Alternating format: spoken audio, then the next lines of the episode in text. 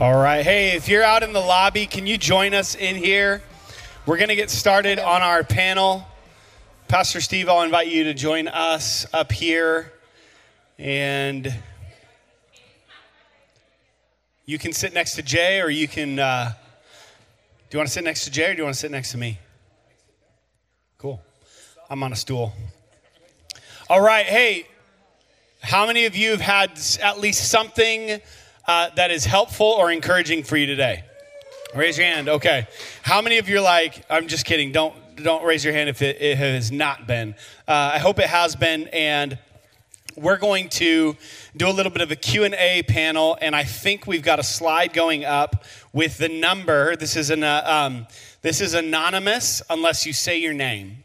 So you can say, hey, this is so-and-so, and then then we'll know that it's you, that it's you. But you can send your questions in and uh, that you might have. So I know that there were some people we did, um, you know, we had a short amount of time to cover a lot of things in our in our panels, or sorry, in our breakouts. And so perhaps there are some things that you want to ask even in relation to those. I know not every panel is fully represented up here, but perhaps there were some questions that might have gotten stirred from that discussion. I know a few people had some regarding the, the sexuality conversation that we were having and uh, things like that, um, parenting, you name it, all of that kind of stuff. So if you've got that number, just send that number a text, and, um, and uh, we'll see if we can answer some questions. How are we doing? Can I answer my own question? You sure can. Well, let's do this. I'm gonna I'm gonna start with Jay, go all the way around, and you guys, I think you each have a mic. Sounds good. And you guys can introduce yourself. Tell us a real quick thing about who you are in your parenting journey and uh, anything else you want everybody to know about you. All right. So I'm Jay Venzke, married to Molly Venzke over here. Uh, three girls. They are six, uh, eighteen, sixteen, and today turning fifteen. Today's her birthday. Um, so one big thing that we, we've learned, our, our parenting journey that has really influenced it is Molly was the pastor at a Christian school for a number of years. So she worked with a lot of teenagers and learned a lot about parenting through that time period. Um, through that, uh, we started what we call Ignite, having kids over to our house once a month. And we did that for a number of years up until COVID. The last Right before COVID, the one we had right before that, we had fifty-two high schoolers at our house where we'd pray with them, talk with them, feed them all. And so that's where we've learned a ton of parenting stuff. So, hello. Hi, I'm Angela, and um, I have an eight-year-old and an eleven-year-old. So we're kind of new, not new in the journey. Um, we're getting our feet wet for sure. Um, my background is in clinical social work, and I uh, my my specialty is in working with children, and so I have a lot of background related to uh, trauma, abuse, um, emotional regulation, and um, currently working in a school, in an elementary school, with children, teaching them regulation strategies. Awesome. Amazing. Hello, I am Michelle Delgado, married to Mister Dante Delgado. We have three children, ages uh, nineteen, two girls and a boy, nineteen, seventeen, and six. Yes, a huge gap. I know, everyone just like, mm. it, it could happen to you. Um, if you didn't hear that, he, Pastor Steve said, it can happen to you too. So. We call our six-year-old the king of the castle because he is running the show. Um, but no, we are a blended family, actually. We've been married fifteen, or excuse me, eight years. Our journey's been fifteen years together. And um, I think we'll, we'll have a lot to share. Um, so, yeah. Um, Dante, as she said, um, we're young adult leaders here at Real Life Church, prayer team too. Um, and our, funny thing is that our kids are the reason we came to Real Life. Um, they interned during the summer at U D.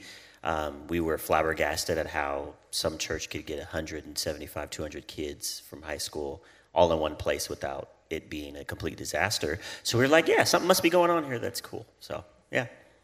Awesome. Well, I'm going to be facilitating and kind of asking the questions today, but I'm Taylor, and I have a seven and a four and a half and a two and a half year old.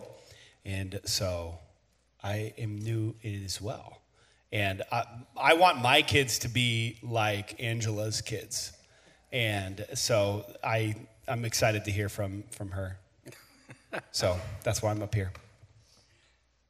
Last but not least, Pastor, Pastor Steve. I'm Pastor Steve, and uh, we have three children that are now adults. And uh, Taylor is our oldest son. And uh, we have a middle son that is thirty-five. And we have our youngest son that's thirty-two. One. Yeah, I knew that. Low thirties. Uh, thirty-one. And uh, you're allowed to stop counting out. thirty. They were part of our original uh, church plant when we planted Real Life Church twenty-five years ago. So. Wow. And we have three grandkids, so we're excited about that season of life. And by the way, uh, we'll be releasing uh, a, a couple of messages for grandparents here in the next couple weeks uh, that I think are, is going to be really helpful that you can give to your your parents uh, that are grandparents, or to you that are grandparents. I think you'll find it very helpful. And uh, I want to learn from you as well. So that'll be fun. Yeah, so make sure if you... Again, if you have trouble, if you haven't already, go on Facebook. I think you can click the Q R code in your folder. If you're having trouble finding the Facebook group, let me or someone know, and we'll get you into it. That's where we'll post some of the links. Um, I know one question already came in asking about notes from some of the sessions, and we should be able to get a lot of that to you as well. We are recording everything. We'll put those on our podcast, and so... we'll post those in the Facebook group, but if you don't already, subscribe to our podcast. If you subscribe to that, you'll be able to get those in your feed on iTunes, on Spotify, wherever you listen to podcasts. So make sure you get subscribed to that so you can get the recordings. Um, and I know that there were, I heard such great things um, about Pastor Braden's panel, about Molly and Jay's, uh, not panel, sorry, uh, breakout, as well as Molly and Jay's. And so some of you were able to only go to one. All of us were only able to go to one. So uh, we have those recordings for you. So um, uh, a couple questions have already come in. And again, text your question uh, into there if you dare. And uh, how, um, we'll kind of start easy, I guess. Um, how do you, um, how have you found discipleship for your kids Uh, is in this season, um, and perhaps different than what it was maybe five, ten years ago? How are you discipling your kids uh, with all of the challenges that are coming? Maybe I'll start with you, Jay, and if anyone wants to pipe in, uh, you can. Well, I, I'm assuming we say all of the things and that being different. Uh, I, I guess the main thing is with discipling your kids is making sure you're having those conversations, and then you create the time and the space to talk with them and hear what are they thinking and what's going on in their life. What kids are they hanging out with? What are they seeing at school? Um, and I'm coming from the perspective of teenagers, right? Um, and so... asking them those questions and getting them to engage in, okay, what do you think about that? Why do you feel that way? Okay, and you know, what what does maybe God have to say about that? What what do you think about that as far as how that fits into Christianity or doesn't? And having those types of conversations where you just open it up to be able to let them explore and talk, and where we can help guide them then, and maybe bring up some areas that they should think about, and uh, just create that dialogue and keep it going. I would just add that it's the same for younger children as well.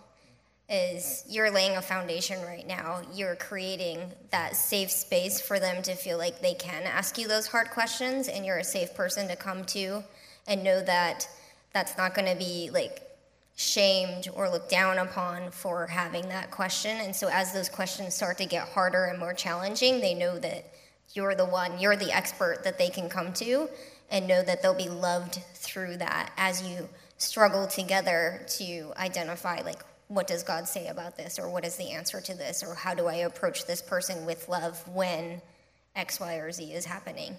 Um, so not entirely different, it's just maybe more developmentally appropriate or at a, a younger age setting. Love it. So maybe follow up. What does it look like? We had someone text in as you were starting to answer these questions is um, when it comes to raising your kids in the things of God and, and answering questions and having those conversations, um, what do you do when you feel inadequate about your own faith? Perhaps you're questioning, you're doubting, you're struggling, wrestling with things, and yet you're trying to shape your kids in spite of what you feel. How do you navigate that? I have a strong feeling about this idea of discipleship in the sense that I think a lot of people don't know what it is. And it's not about a list of things you're against. Discipleship isn't feeling your, responding to your kids when they have bad behavior only, okay? So I think sometimes our discipleship comes in the form of some sort of uh, sort of punitive action on the parent or, or punitive words. And I think that what we need to have is we need to have discipleship that is building character and um, and is is um, I think that sometimes we expect from teenagers or, or children uh, a certain kind of behavior that we've never prepared them for.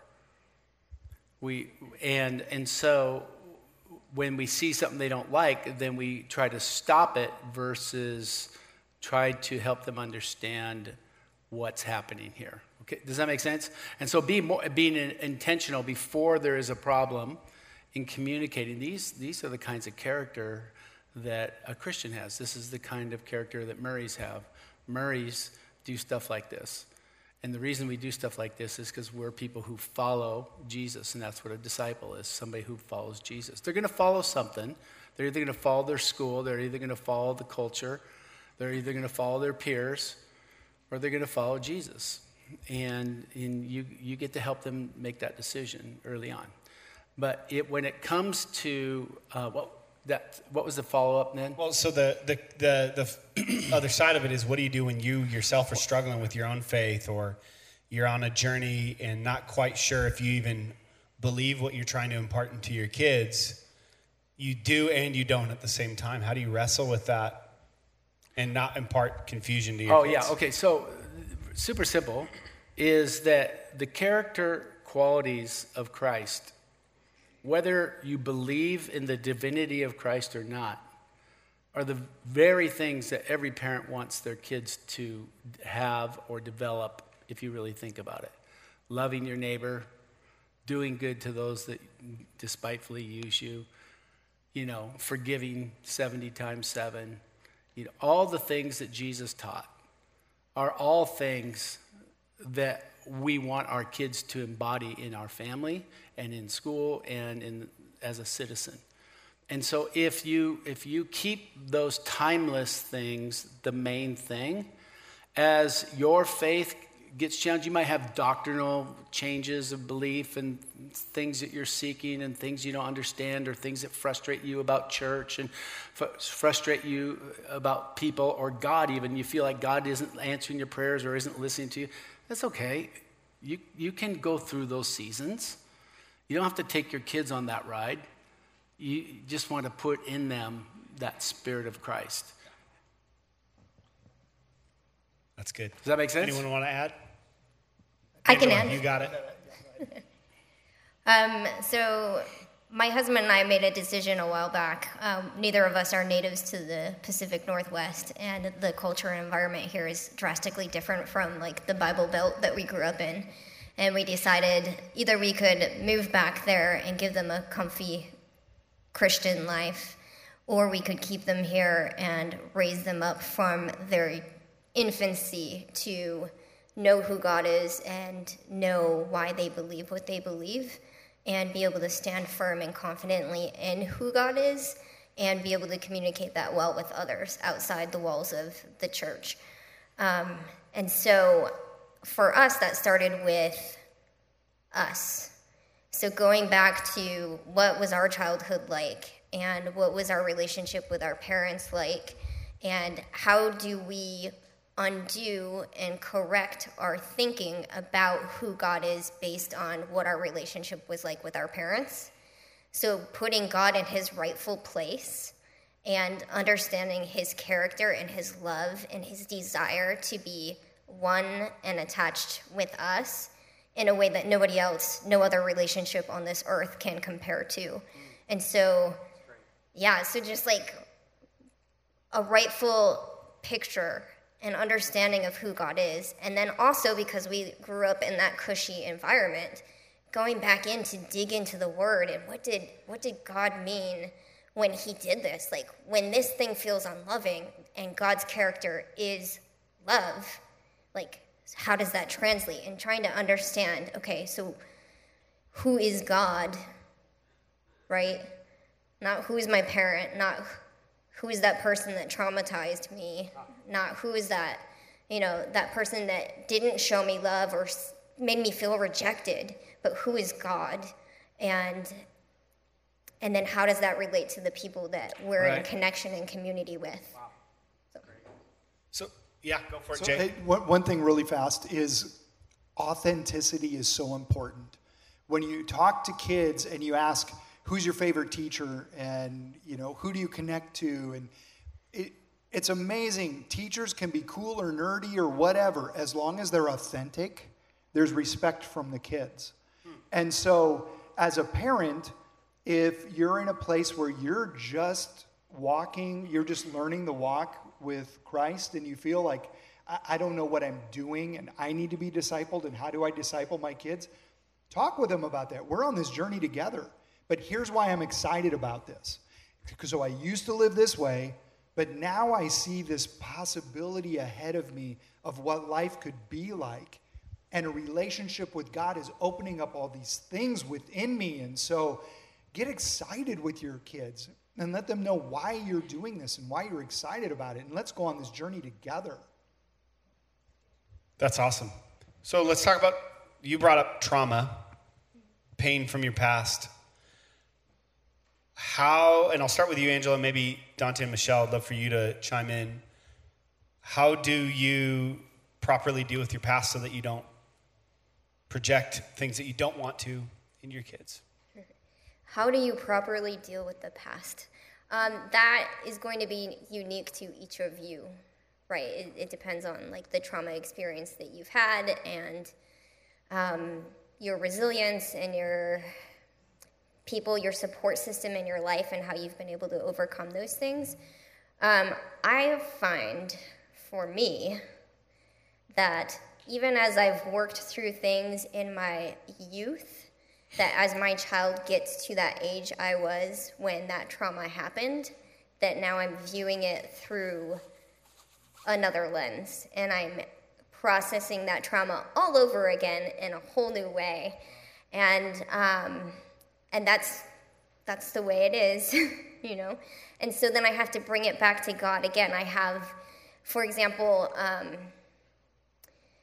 one of my less traumatic experiences, but still a big impact on my life. Um, I grew up with a brother with A D H D, and one of the ways that he coped with that was using drugs and self-medicating and seeking his source of hope and calm in the world. And it definitely impacted our family in the way that I felt like I was able to express my needs and my concerns to my parents, because he was kind of like, he was up here, the high need, and the things that happened to me, I wasn't able to voice because I didn't want to hurt them. I didn't want them to cry. I didn't want, like, I felt like I had to hold that.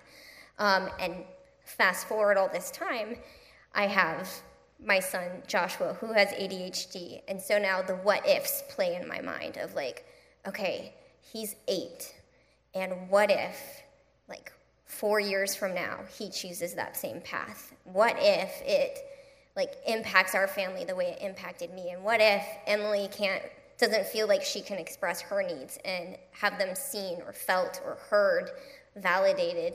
Um, And in those moments, I have to stop, and I have to remember, one, God is in control. His plan for his life is better than I could ever imagine, right? And in addition to all that, like, God created him with purpose. that God loves him so much and gave him these unique skills and abilities. And me as a parent, I can choose two options. Like, I can go down this spiral of, like, the what ifs and the fear and the anxiety, or I can choose to hand that over to God and then trust him to give me wisdom to pursue options that will be helpful for my son, that will continue to guide him and lift him up and help him to know that there's more than just, you know, trying to flounder and find your own way. So. Um, I think two things. One is um, I think your children should know your story. Um, I think a lot of times we as parents have this kind of block where uh, we see ourselves as separate human beings, as if our children are not their own separate human being that will grow into an adult like we are. But they should know your story. They should know where you come from. They should know what you dealt with, how you grew up, age appropriate to where they are as they get older. Um, but it gives them a perspective of sometimes why you do certain things you do, which means you should also know why you do certain things you do, and which means that you should all consistently be digging into getting and understanding and help and assistance for the trauma that you've been through. Um, the second thing is, is um, they should see your process uh, as you go through um, and deal with the things in your past or have overcome them. Um, it's good to go back. There's times where with our kids, especially our older ones, where we have had to go back because we've we under, we didn't understand at the time, but we understood later because we dealt with or got healed from something that happened in our life. And going to be going back to them and breaking down what happened and why and what God did through that is helpful to give them context because, one, we don't know the trauma that impacts their lives and the things that happen to us or have happened to us or how we raise them. Um, and secondly, you want them to be able to trace it for themselves.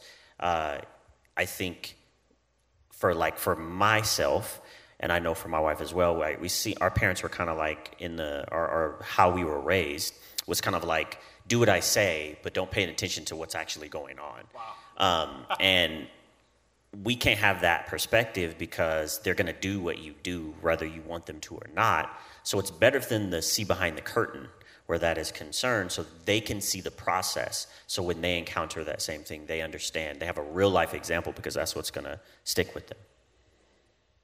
And I, everything you said was is awesome. I was kind of going to go down that um, train as well. Just we come from a very um, transparent home, so they've they've seen a lot. Like you said, age appropriate, but we've been an open book with our kids. You know, they've allowed to see our processes, processes. They've seen us, you know, in our prayer closets as we've navigated different things. And, you know, we've allowed them to to get an understanding of just where we are and our why. I know one time I sat down with the kids and cooked this nice dinner, and I just shared my entire story with them. And they under it allowed them to really just see the depth of me, even things they didn't know about me. And they really appreciated that because just to be able to learn my story, you know, even to understand my pain, why I do some of the things that I do, you know, and I feel like it really put things into perspective. And I think that's been one of the greatest blessings in our home is we've been transparent. When we've had things within our marriage, you know, we've gone before them, especially if they've witnessed, witnessed a disagreement, we've gone before them and say, this is what happened. You know, they've seen us apologize, you know, before one another um, and kind of work through the processes. And it's been a huge thing, and now we're seeing those same things play out, you know, in them and their behavior. Love that. Yeah, I think that being preemptive and, and intentional with repentance and openness, like not like the, we're a complete open book, just everything they get to be privy to every conversation, but just kind of an, that openness is so huge. Um, I'll start with you guys again. Um, you know, there have been a couple people who've asked about blended families. How do you um, how do you navigate? I don't know why you're laughing yet. I haven't even asked the question.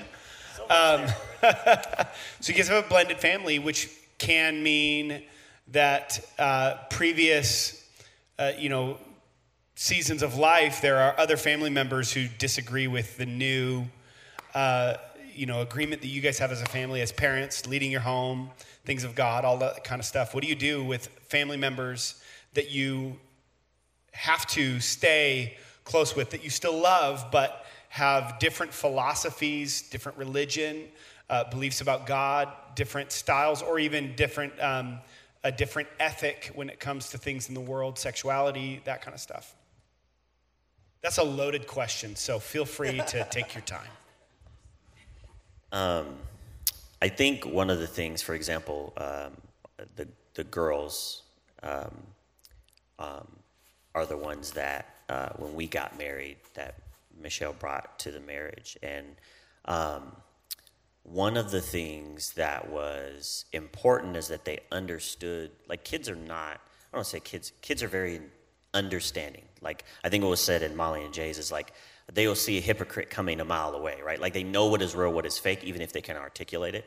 And I think for um, um, their biological father and his side of the family live completely different lives.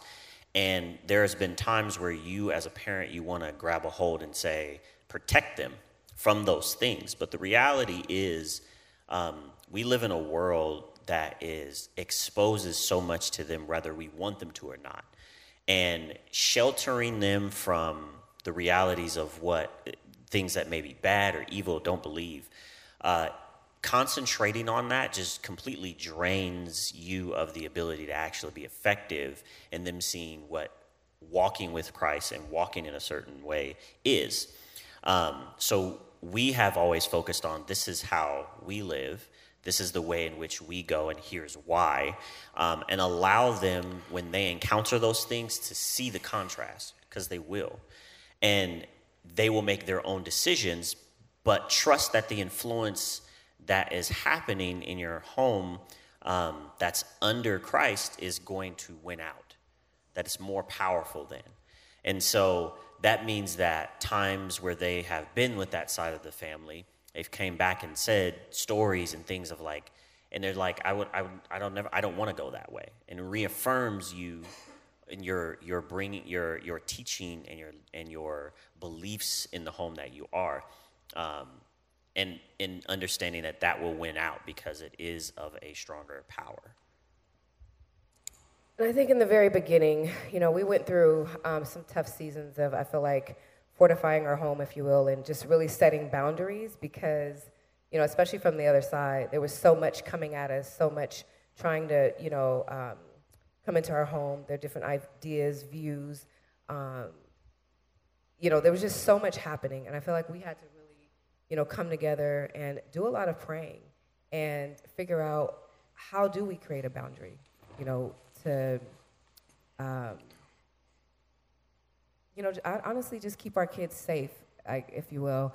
Um, and so it was a lot of praying, and it was a lot of, you know, modeling Christ in our home and, you know, um, continuously giving our kids an understanding of, of who Christ is and living that out. And and there was a difference. You could see the contrast later. I feel like when they would, you know, go over there and come back home, they would come with different things. And I feel like, I feel like sometimes when they would come home, we would have to, at the door, I feel like we were praying, you know, because there would be a difference, and we would feel a shift in our atmosphere when they would come home. And so we would have to, you know, really talk with them and, and just understand, you know, kind of where they are, what they were, things that were happening. And we would just pray and, and talk with them. And I think eventually there came a time where when they would go, let's just say go to their, on the other side of the family, they were, the other family could see Christ in them. And there was a shift happening over there. Like you could see this transformation and exchange happening.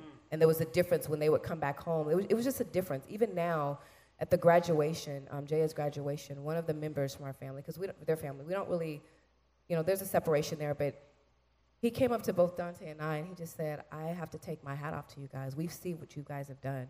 And he said, if no one ever admits it, it has been life-changing even for us. Wow. The way that you have reared these girls, literally. I mean, there is a complete distinction between the two. Between, like, you could just see it on them. It's all over them when they come over. And there's actually been some rejection, you know what I'm saying, because they don't really know how to handle it because they're so different. But it's it's Christ. It's the love of God. It's how they speak. It's it's their posture. It's everything. And so I, it, that was huge for me.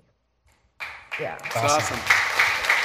So shifting gears a little bit, speaking of rearing, uh, we we had, I want to read this question uh, because the front, the first line, I feel it, even though I have not felt this yet, and yet I want to use that kind of as a broader question.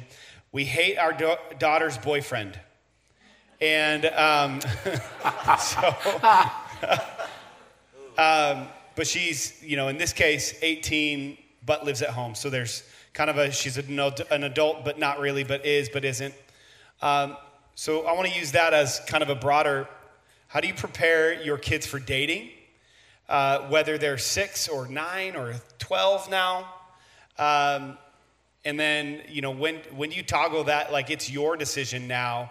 I'm here to guide, and uh, so I, I want to ask that easy question for you guys, and then I'll ask a follow-up.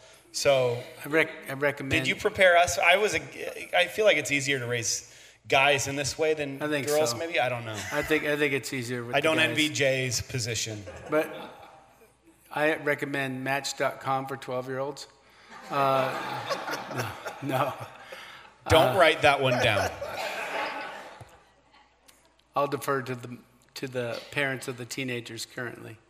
Well, Jay, just so you know, your daughter is in the back there, so. Yes. yes. So was it? You... Wait, did you text in the question?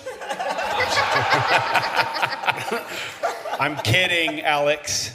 Alex, can you uh, can you just get out for just for a minute? We just need to answer a question that has to do with you. I'm teasing. I'm teasing. Um. First off, about relationship, again, it's all about conversation. It's all about them being able to say to you, here's what's going on in my relationship with this person, and I want to date this person, or whatever. To what you don't want is them to not say anything, and then you find out they've been dating somebody for six months. But again, having that conversation. So that means I'm not going to jump in, or Molly's not going to jump in and say, you should not be dating this person. But guiding again in, okay, why do you like them? Okay, what's, is this the type of person you could see yourself being married to? Just them being cute is not enough. What is a spouse look like to you? What does a spouse look like to you? And so talking about, there's a difference between somebody who's fun to date and somebody who you should be married to, right? A lot of kids in high school and college are looking for someone to date. They're not looking for someone to marry. So do you want to be that type of person who is just dating? Or do you want to be the type of person who has a lasting marriage relationship? Do you want to be the girl or guy that's just seen as a cute, fun date to be used and thrown away? Because let's be honest, that's what hookup culture is, right? Do you want to get involved in that? And then talking about sexuality. What is God's purpose for sexuality? We can go into what happens in the brain and how that, but when you have sex with somebody, there's hormones that are released and it creates a bond with that person. Uh, we talk about that it's kind of like you weld to each other spiritually and emotionally. And so when you go to break that apart, it's like breaking apart two pieces of steel that have been welded together. Do you want to go through that? When you are dating somebody and it becomes physical, you kiss, you hold hands, you have sex, everything changes. Everything. So be very careful about crossing that line and understanding who this person is, what they want from you. Is this someone you can trust? Is this someone you would raise children with? Is this somebody that you would trust your life with? For forever. If not, have friends. Hang together and be friends. Absolutely. Go out and have fun together, but no, once we cross that line, everything is different. So I, I think it's really important to create vision way ahead of them getting there. Because then, as opposed to them obeying a rule that you've established, Uh, you're helping them navigate whether or not they want to interfere with their the vision that they have in their heart of what they really want. Well, you've talked about that a lot. Is uh, you've talked about like helping people get to a place of discovery. Mm-hmm. That's not just others. That's your own kids. You helped us to get to a place of where we're, to, well, what do you think? And and helping, right. so, like, you know, mis- like almost like this mysterious, like backdoor way, you helped us to answer the question ourselves. So then we're actually following our own value that you wanted us to have. Exactly, and and it was a form of manipulation. I realized that. No, but, um, but seriously, a conviction is way better than o- obedience to a rule. Okay, when you have a conviction, you're trying to put your conviction on them in the form of a rule to get them to behave the way you want them to, instead of teaching them how to discover what you discovered. And so you may have discovered it when you were forty-five. Uh, and you're talking to them at four or five, and but you can start very young, right now, in creating vision. And when people have a vision in their mind, they move towards it. And what ha- the reason I think a lot of teenagers go off the wrong direction is because they never had an intentional vision. Uh, they they allowed their friends and the culture to put the vision in them, instead of their parents helping them form the vision. Oh, go for it. Okay. Um, I just wanted to speak to that too. Um, so my husband Chris and I are doing that right now. We're trying to create that vision for them. And so we go about it a few different ways. One is in the way that we parent them. So if my son or daughter come home and they've had a hard day at school and they're emotional, or something doesn't go the way they hoped, and suddenly there's a tantrum or something happening, right? Am I sending them away by themselves and saying, when you're happy to be around, you can join me? And when you think about like the future, when they're starting to date someone, um, do I want my daughter's boyfriend or significant other, future husband, to be like, yeah, when you get that taken care of, then I'm willing to connect with you, but not until, like, you're emotionally where I need you to be? Or do I want that future husband to be like, I care enough about you to sit in the depth of this with you? And so um, what we've been doing with our parenting is just being available, recognizing, validating those emotions, and kind of setting them up for what the expectation is for a good friend, a good future partner in life, and all of those things. And then on top of that, um, right now, my daughter's eleven. She's at the age where, like, oh, we're starting to get crushes on boys and different things. And so we're, we've been talking about it since she was young. Like, is it okay to have a crush on someone? What what quality within that person are you attracted to? Okay, so they might have that quality, but what what other qualities would you need in a person if you were to pursue a relationship with that person? And bringing her into the conversation of not me telling her what to look for, but her really learning and figuring out for herself, you know, what what qualities would God want me to look for in a person before they deserve time with me, before they deserve to have that emotional connection with me. Um, and so, yeah, start now. Start I, like start when they're four. Start. What you just said was is key. What would God... What that does is it sparks their imagination to explore what God would want. So they go through what they've learned about God up until this point, or it triggers them to want to learn more about God so that she can find out and answer that question. As opposed to being told the answer, you're sparking discovery. Well, but if it, the, the challenge that we've encountered so many times, especially in youth ministry, has been, you've got parents who the, the approach of the God stuff in their house was either he's distant and he's, when we need him, it's convenient, or every, you know, the kids run from faith because it's a rules thing. And so when they hear about you bringing in God, they hear it from a, I don't, I don't like God. I don't want to relate to God. God is oppressive. He's mean. And he's he, all he wants, all he cares about is rules. And there's no relational aspect to how they relate to God. So I think it's in, important how we frame um, this intimacy with God, and how much of a joy and a good thing it is to have our families and our homes centered around the things of God, the person of Jesus. And then it's like, no, God is good, and I love God, and he loves me. So of course I want to know what his opinion is.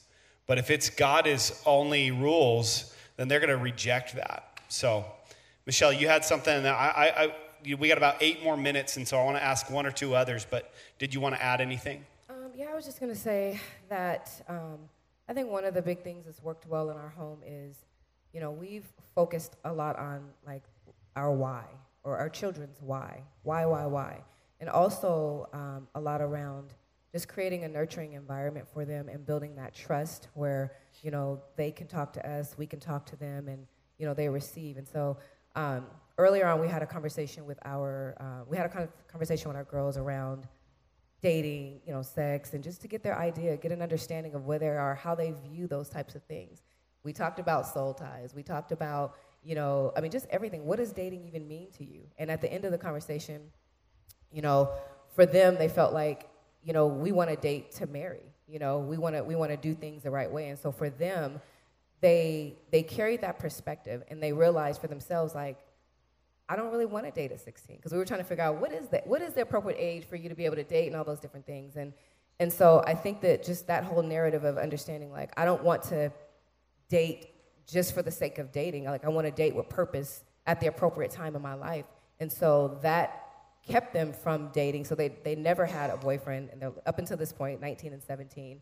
Um, they've had different crushes, and just really talking, just a lot of storytelling. I feel like around the dinner table, we've had a lot of dialogue around just ideas, views, sharing, and experiences and different things like that. And I realized for myself, we had a, Jay, our daughter's in college, and she she met a friend. And so, of course, I freaked out. I mean, freaked out, freaked out, because I'm like, oh, my gosh, and she's away. And so I dealt with this guilt of, like, she's she was never able to, well, she didn't date in the home, so now she's out, left on her own. I'm like, oh, my gosh. And just seeing how she has, um, how she's flourishing in college and how she's developing, I'm really proud. And so we met the young gentleman. We had him Uh-oh. in the hot seat a few weeks ago. And she didn't want us to meet him because she thought we were going to scare him off, but it was a really... It just, Did it was, you, though? That's the real question. Well, Did you, you know scare what? him off? It was the four of us, and we just, we had a really great conversation, but I wanted to, we wanted to just hear from him, and so we asked questions, just, we learned about his background and, you know, his beliefs and what his intentions were, and I felt like he, he answered those questions very well, but, um, you know, he's from California. He was recruited up. He plays basketball, so, you know, there's a stigma around that. I'm like, I don't want her with a basketball player and things like that, but he... is very extremely grounded. You know, he loves the Lord, and, you know, he he his hopes are to make it into the N B A.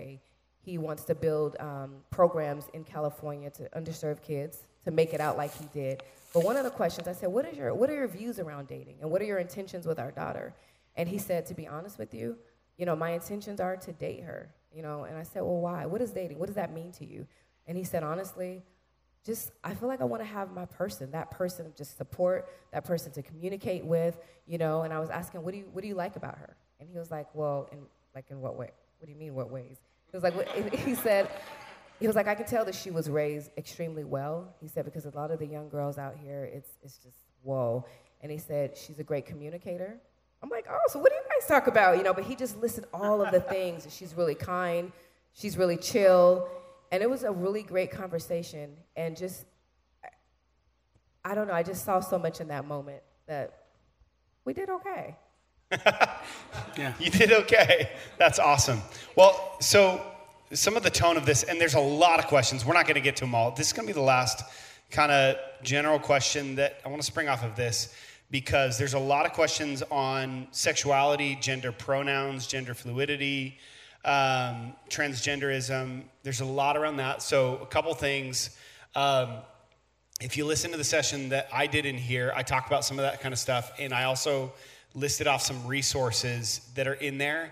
We have more. So join that Facebook group, listen to the audio, but I'll also post some of those in there that will help, because we don't have time to really, on this panel setting, explore the, the wide open Uh, can of worms that that would create um, in four minutes. So, um, but there's clearly a feeling of, at times it can be fear, of the impact that culture is having on our young people. And I, I have a four and a half year old, I got a seven year old, both of them are in school. Um, and I, I feel that even this early. I don't have teenagers yet. I don't have an eleven-year-old who's having crushes yet. My, you know, so wait, your daughter has. She does have. She does had, have twenty children. She had them on the bus, and um, she's she, had three fiancés too. Yeah, she has. Yeah. Can I? Okay, now that you brought it up, okay.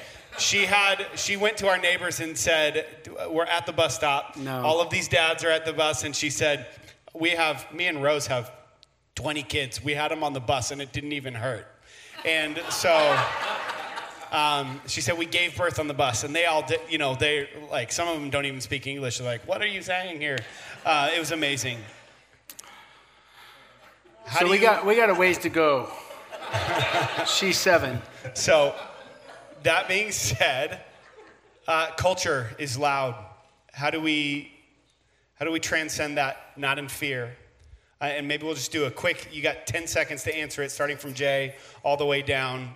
How do we get louder than culture? Well, we have to control the own culture in our house.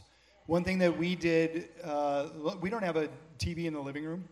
We don't have a T V. I mean, we have one T V. It's clear upstairs, and we don't have a cable T V.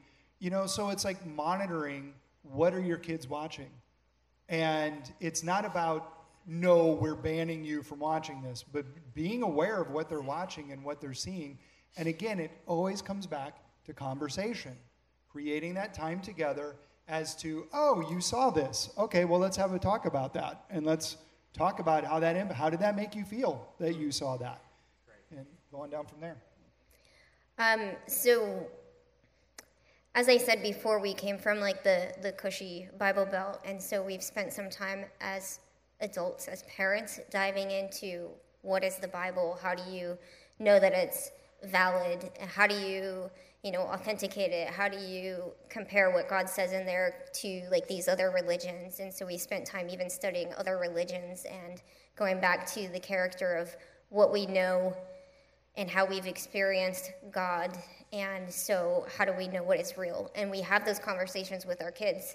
They come up in elementary school. And so each night we'll sit down and we'll read through the Bible with them, and they'll ask hard questions. My son, who's eight, has asked, like, well, how do I know, like, if, if these guys over here who believe in all these gods of Hinduism, and they really believe it, how do I know that God of Christianity is real and the different gods of Hinduism aren't? Like, we've had those conversations, and because we've taken that time to purposely wow. like study and dive in and know that firmly for ourselves, we're able to share with them, this is how we know, and here are some tools you can use to know, and here's how you can take this to God and seek out from him what is true. Um, and then the next step of like, how do you love those people who are seeking, you know, they're seeking all these multiple gods, or they're seeking Buddhism and that, that lack of attachment to other people because of like the suffering and the pain, because pain and suffering hurts. And like, so how does God speak to your heart in that? And then how can you pour that out and speak to others when they're suffering? So we have the deep conversations. That's awesome. And trust that God's going to take, you know, what they're hearing, even if they're not understanding of all of it right now, they're hearing bits and piece of, pieces of it, and it's transforming their hearts, and it's opening the door for further conversations as, like, things come up in school or as they get older and the questions get harder. Yeah. Um, I would say for us, infusing a lot of uh, traditional values into the culture of our home, and by that I mean, um, you know, there's just parts of me, gr- I grew up, you know, we grew up believers, we grew up um, very domesticated, we grew up um, just in a lot of different ways, and so I feel like for our home, with our kids, you know, bringing them up, understanding the importance of having a relationship with God and, and, and what that means, and um, building a personal intimacy with God. Um, also, you know, really... Uh, cultivating a very nurturing environment for our kids, and also teaching them just values of loving yourself, you know, cooking, cleaning, um, you know, just proper etiquette and respect and honor and what those different things look like, you know, drilling things in and encouraging them, making eye contact when you talk to people. Why do you, why do you make eye contact? You know, it shows sincerity, you know, it shows respect, it shows that you're listening.